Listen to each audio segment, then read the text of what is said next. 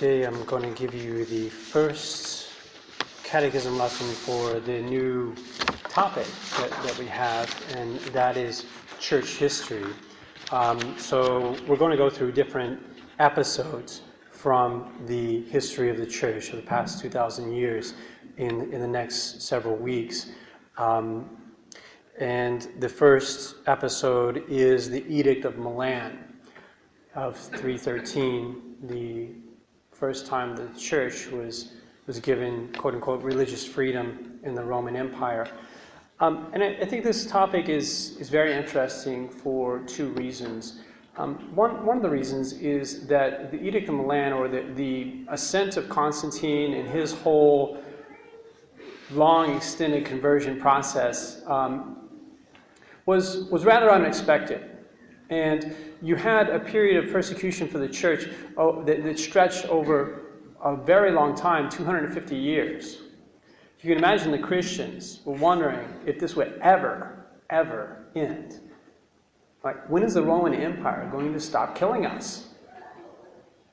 If you've been persecuted for, for that long and you realize that the persecution is a huge obstacle to converting people to the faith, um, and, you're, and you're wondering what, what is God doing? You know, why, why is he allowing this to happen? Um, you're not realizing that, that the blood of the martyrs is the seed of the church, that this is certain preparation for the, the rising up of the church and the triumph of the church in the centuries of the Middle Ages. You're probably wondering what's, what's going on. At the time of Constantine, it was about one eighth of the Roman Empire that was Catholic. So in other words, um, the church had existed for uh, almost three centuries. And up to that time, had only been able to gain one eighth of the population to the Catholic faith. And we know the reason why. If someone was saying, I want to preach Jesus Christ to you. I think you should become a Catholic. He is God. He came. He revealed himself. His message is true. And the person would be saying, Well, aren't you those people who are like being getting eaten by lions in, in the Colosseum and all and all that, you know, getting beheaded and yeah, thanks, but but no thanks. I yeah, not not really interested right now. I mean, it's all it's pretty fascinating what you're telling me, but uh, not really interested because persecution is a huge obstacle to conversion the, the, the, steeper you make the, the, the price that people have to pay to convert to the faith, the, the less people are, are going to want to convert. So, um, the conversion of Constantine and the turning around the empire, um, from, from their perspective, was totally unexpected and was an incredible grace for the Catholic Church. And in a sense, a reward for the fidelity of, of so many Christians throughout those 250 years. And it was a way to set a foundation for Christian civilization that would, that would grow up over the next thousand years. Um, an incredible historical fact that all Catholics should know. It's on the record books. So that's the first fact that things can turn around quickly. Catholics living in 312 were not expecting the Edict of Milan of 313, where they would be definitively granted freedom to practice the Catholic religion. They weren't expecting it. All of a sudden, it turned around, and then the rest of the church's history was very different. So things can turn around quickly. That's the first lesson. The second, the second thing that I, that I think is, is interesting um, is the sociological question, and, and this is the question of worldviews and the, the impact that worldviews have on the way laws are framed in society. Um, we're, we're in a very post Christian age, and if, if we ask ourselves questions about where do laws come from, why are our societies framed the way that they are? Where do secular democracies, for instance, come from? The secular democracies of, of, of Australia, the United States, Canada, the European nations, these nations wherein the legislators um, want to, to promote abortion um, in, in, the, in, the, United States, even up some, some places, some states, even up to the very moment of birth. They, they want to promote that. Um, they, they want to promote endless immigration, uh, no borders. They, they, they, want to promote um, rights for people to basically behave however they want. Like there's no limits to the way you want to behave except the, the question of harming someone else. Harm not in the moral sense, because moral harm is no longer recognized, but only in a physical sense. If you, if you harm, you can't harm someone physically. So we pass laws, you can't harm someone physically, but um, you can do anything else. That the, the, laws are trying really hard to, to give people as much possibility to do whatever they want as long as they don't harm someone. Where does this come from? What sort of worldview is behind that? Um, why, in other words, uh, just to take an example, why would a nation think that abortion is a good thing? Why would they think that this is something that should be um, would be good for the citizens? That, that this is something that, that we should really give to our citizens the ability to terminate the life of their child in their womb. And that we should champion this as an expression of human freedom. Where in the world would that come from? From our perspective, hopefully 100 years from now, 200 years from now, people are going to look back and, and they're going to see that with horror. Just as we look back to the Roman Empire today, and we see all their practices of infanticide or their practices of killing um, the, the, the, girl babies. If, if, they had, if they had a girl, you say, well, you know, we've already got a girl, so let's just, let's just kill her um, or exposing infants on the rocket. If, if, if the children were disabled, let's just kill it. Um, why, why did they do that? Because they had no regard for human life. They did not see each human life as being intrinsically valuable.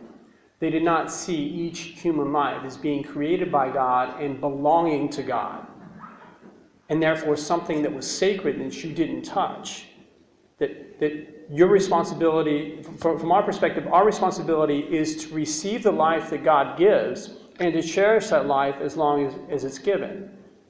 And it's not our domain to decide who lives and who dies in the sense of um, simply killing people who are not useful.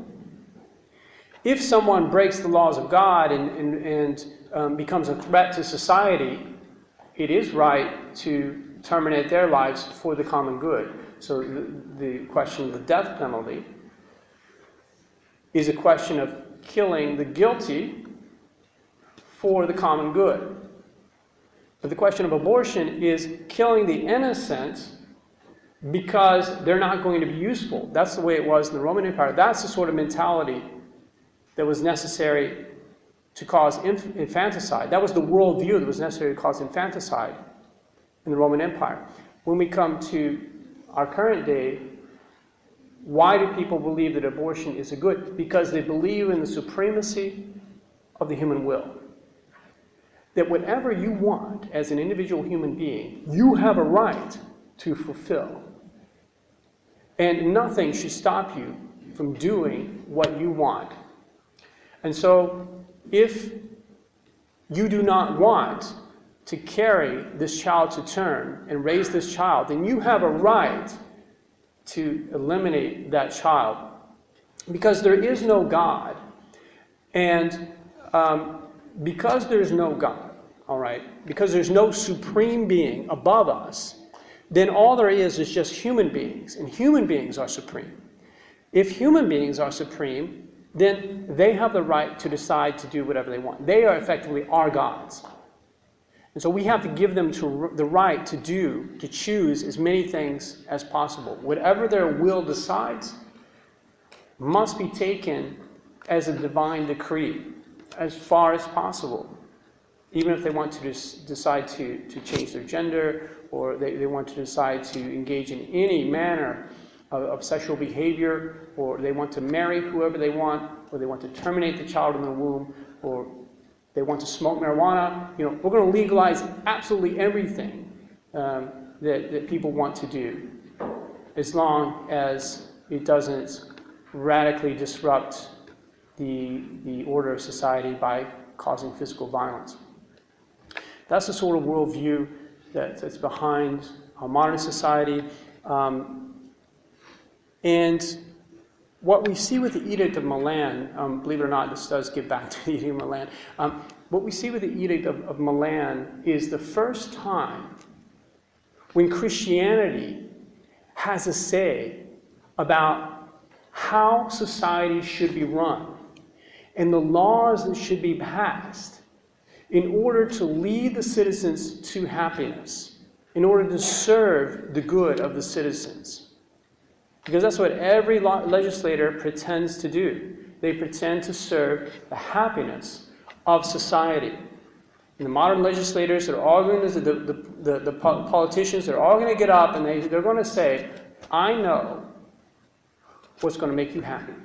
I know what laws I, we should pass in order to make you happy.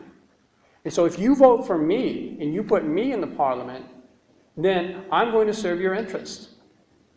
And you can expect laws to come forth that will give you uh, a very happy life. What we believe as Catholics is that the Catholic Church alone has the proper understanding of what human beings are, and therefore alone has the proper understanding of what makes human beings happy and that the laws do not need to be passed according to what people want or the, the following of, of, of whatever passion or emotion that may be striking them at the moment. That's not what we need to give to people, but we need to give to them the laws that correspond to their natures created by God.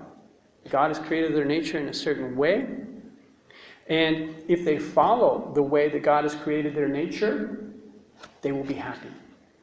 Just like if, if you use anything that's made that's man-made, if you use if, if you go to use your car, if you use it according to the manual, things will work well. If you go against the manual, you say, I've got freedom, so I'm going to use this however I want. I'm, I'm going to use it, drive it off cliffs and things like that, because I just like doing that, then it's going to break. It's the same with our human nature. If we just take our human nature and we say, I'm going to use it however I want, I'm, I'm going to um, create my own gender, forget male and female, I'm just going to create another gender, or I'm going to suppress the very life in my womb, then things break in, in a major way. Very many physical diseases come from things like abortion, and also psychological problems because people are tampering with their own human nature. So let's, let's just give some examples. You know, Constantine was not a, a um, model Christian. He, he, was, he was very much a product of, of his age. So he was um, very slowly coming to Catholicism. He was a syncretist. What that means is that he kind of believed in both paganism and Catholicism. He believed that, well, there's certain gods who are over certain nations, and, and those gods have power. And if you serve those gods, you appease those gods, good things happen to you.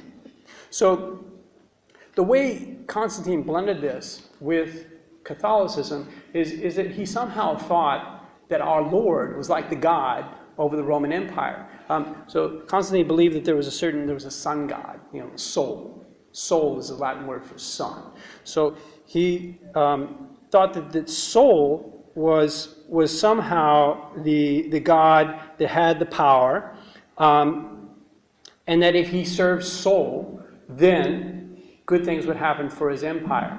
Then he had that vision, I think the vision that, that we are familiar with, where um, he is, is fighting Maxentius, um, is, is, this, is this other Roman Caesar, right? Because the empire was split into an east and a west, and, and you had um, an Augustus and a Caesar for the, for the west, and an Augustus and a Caesar for, for the east. So the Augustus was the, was the top dog, and the Caesar was like his subordinate, his, his number one subordinate to be running the, running the, the, the empire. Um, so it was just down to Maxentius and Constantine, I believe, in the west. Um, and when Constantine was wondering what he should do, he had this vision where he saw the Chi Rho. The Chi Rho. Chi, Chi and Rho are two Greek letters. And they're the first letters of Christus um, in Greek, which means the anointed, which is Christ. All right. So, so we've, we've all seen this symbol. Um, I don't think it's on our altar anywhere, but you see it everywhere um, in, in Christian symbolism, where you've got the X and then you've got like a P above it. Um, so he saw that, and, and he saw, saw that uh, he heard the voice saying, In this sign you will conquer. So he had that put on the Roman insignia when they would go out to, to battle the Chi Rho. He took that out to battle, he won, and he believed that, well, you know, Jesus Christ, who is like Sol, um, has gained me this great victory, and if I serve him, then in fact I will have great success in my running of the empire. So he tried to um, gain a, a certain um, middle ground, to achieve a certain middle ground between paganism and Catholicism. The Edict of, of Milan, the famous Edict of Milan of 313, is not something that made Christianity the state religion. That's something we have to understand clearly. It did not make Christianity the state religion. That didn't happen until 395. What it did was it gave Catholics freedom of worship. So, so they could, were, were, not to be persecuted for being Catholic. They were not to be put to death for the fact that they were practicing this religion. In the past, they, this religion was seen as being against Rome because the Christians refuse to sacrifice to the gods. And if you think that sacrificing to the gods is what counts for the success of the empire, and someone refuses to sacrifice to the gods, then they're going to be against the empire. So that's, that's why the Romans saw, saw the Christians as a threat. These are people who will not sacrifice to the gods. But we've got to sacrifice to the gods in order to have success in our empire. So these citizens are against our empire, and we have to eliminate them. So they will, they will kill them. Um, by the fact that, that it just took really 80 years, 80 years after 313, Theodosius, the Emperor Theodosius, a Christian emperor, made Christianity the state religion of the Roman Empire. That shows you how, if Christianity is allowed freedom, then it is able to gain much more success than if it's persecuted. Yeah, 250 years of persecution, Christianity is not getting much of anywhere. It's just one eighth of the people who are converted. But then, 80 years after the Edict of Milan, it's already the religion of the empire. So, um,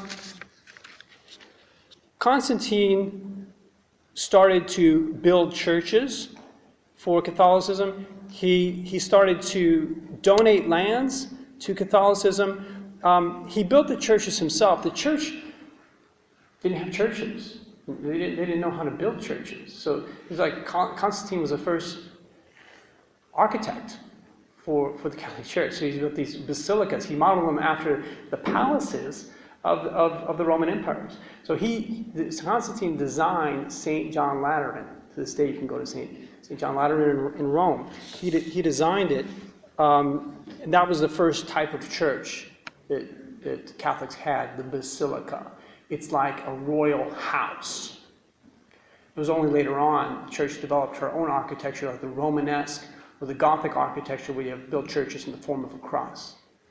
Um, so then he, um, some other things that, that um, Constantine did, and, and as I say, this is interesting because it's the beginning of Christianity permeating into society. He started to give privileges to the clergy, he exempted them from military service and from civil prosecution. He started to transfer some of the uh, civil cases with clerics over to the ecclesiastical courts. This is the beginning of ecclesiastical courts, where the church would try her own subjects. She would try her own clergy, you know, and you wouldn't have a situation like with, with Cardinal Pell, for instance, where the, the, the church would first try him, and, and then only if he was found guilty, hand him over to the civil arm. The, the, you started to see this relaxation of laws with regards to slaves. Um, that Constantine passed laws wherein slaves could be freed by their owners in the church. They could come to the church, and the priest could enact the freeing of the slave. He would have the legal authority to free the slave.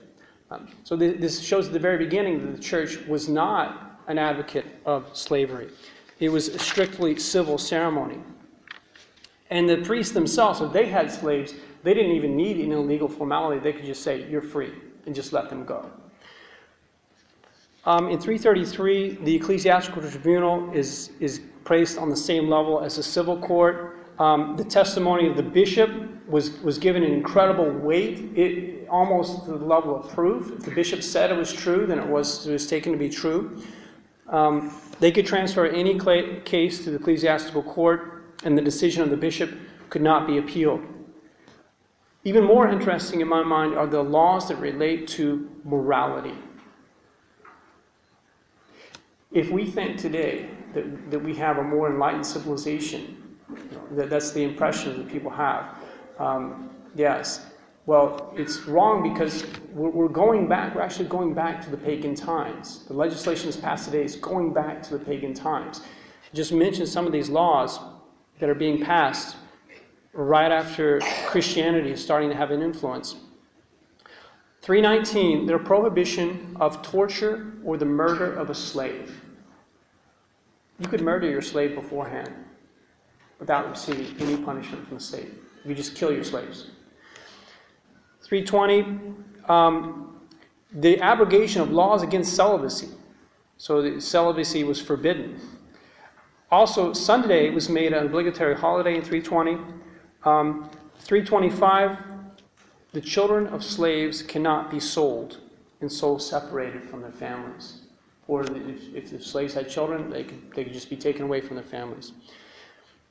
326, severe penalties for rape. Whereas before you could get off very easily for that crime. Fornication, prohibited by the state in 326. Severe penalties for cohabitation, even if you cohabitated with someone. You would have severe penalties if you're caught cohabiting. No more prostitution ends, those were abolished. 329, adultery forbidden by the state, punishments for adultery. So these things are sort of unthinkable today. I mean, the, fact that we have a law against adultery or even a law against cohabitation is absolutely and utterly unthinkable today because in the name of, of human freedom. So, um, but, but we, we have the data. Um, one thing that, that we have as uh, an advantage as, Catholics is, is, we actually have written on the historical books what's, what happened and what went down and what, what effects it had on society. So we don't, we don't have to sort of appeal to some ideal situation that has never happened. We can say, well, look, our spirit, our worldview has been incarnated into society. And these are the, are the good effects that it had on people. And all you have to do in order to bring those good effects to the current day is just do the same thing. You know, have that same worldview, pass those same laws, and you will get the same effects. Um, whereas if you continue with the laws that, as they're going with this, this rampant immorality, then what happened in the Roman Empire will happen today. So this should be um, something that, that we should know and use in, in order to be, have the conviction that, that the Catholic worldview does bring good effects for society.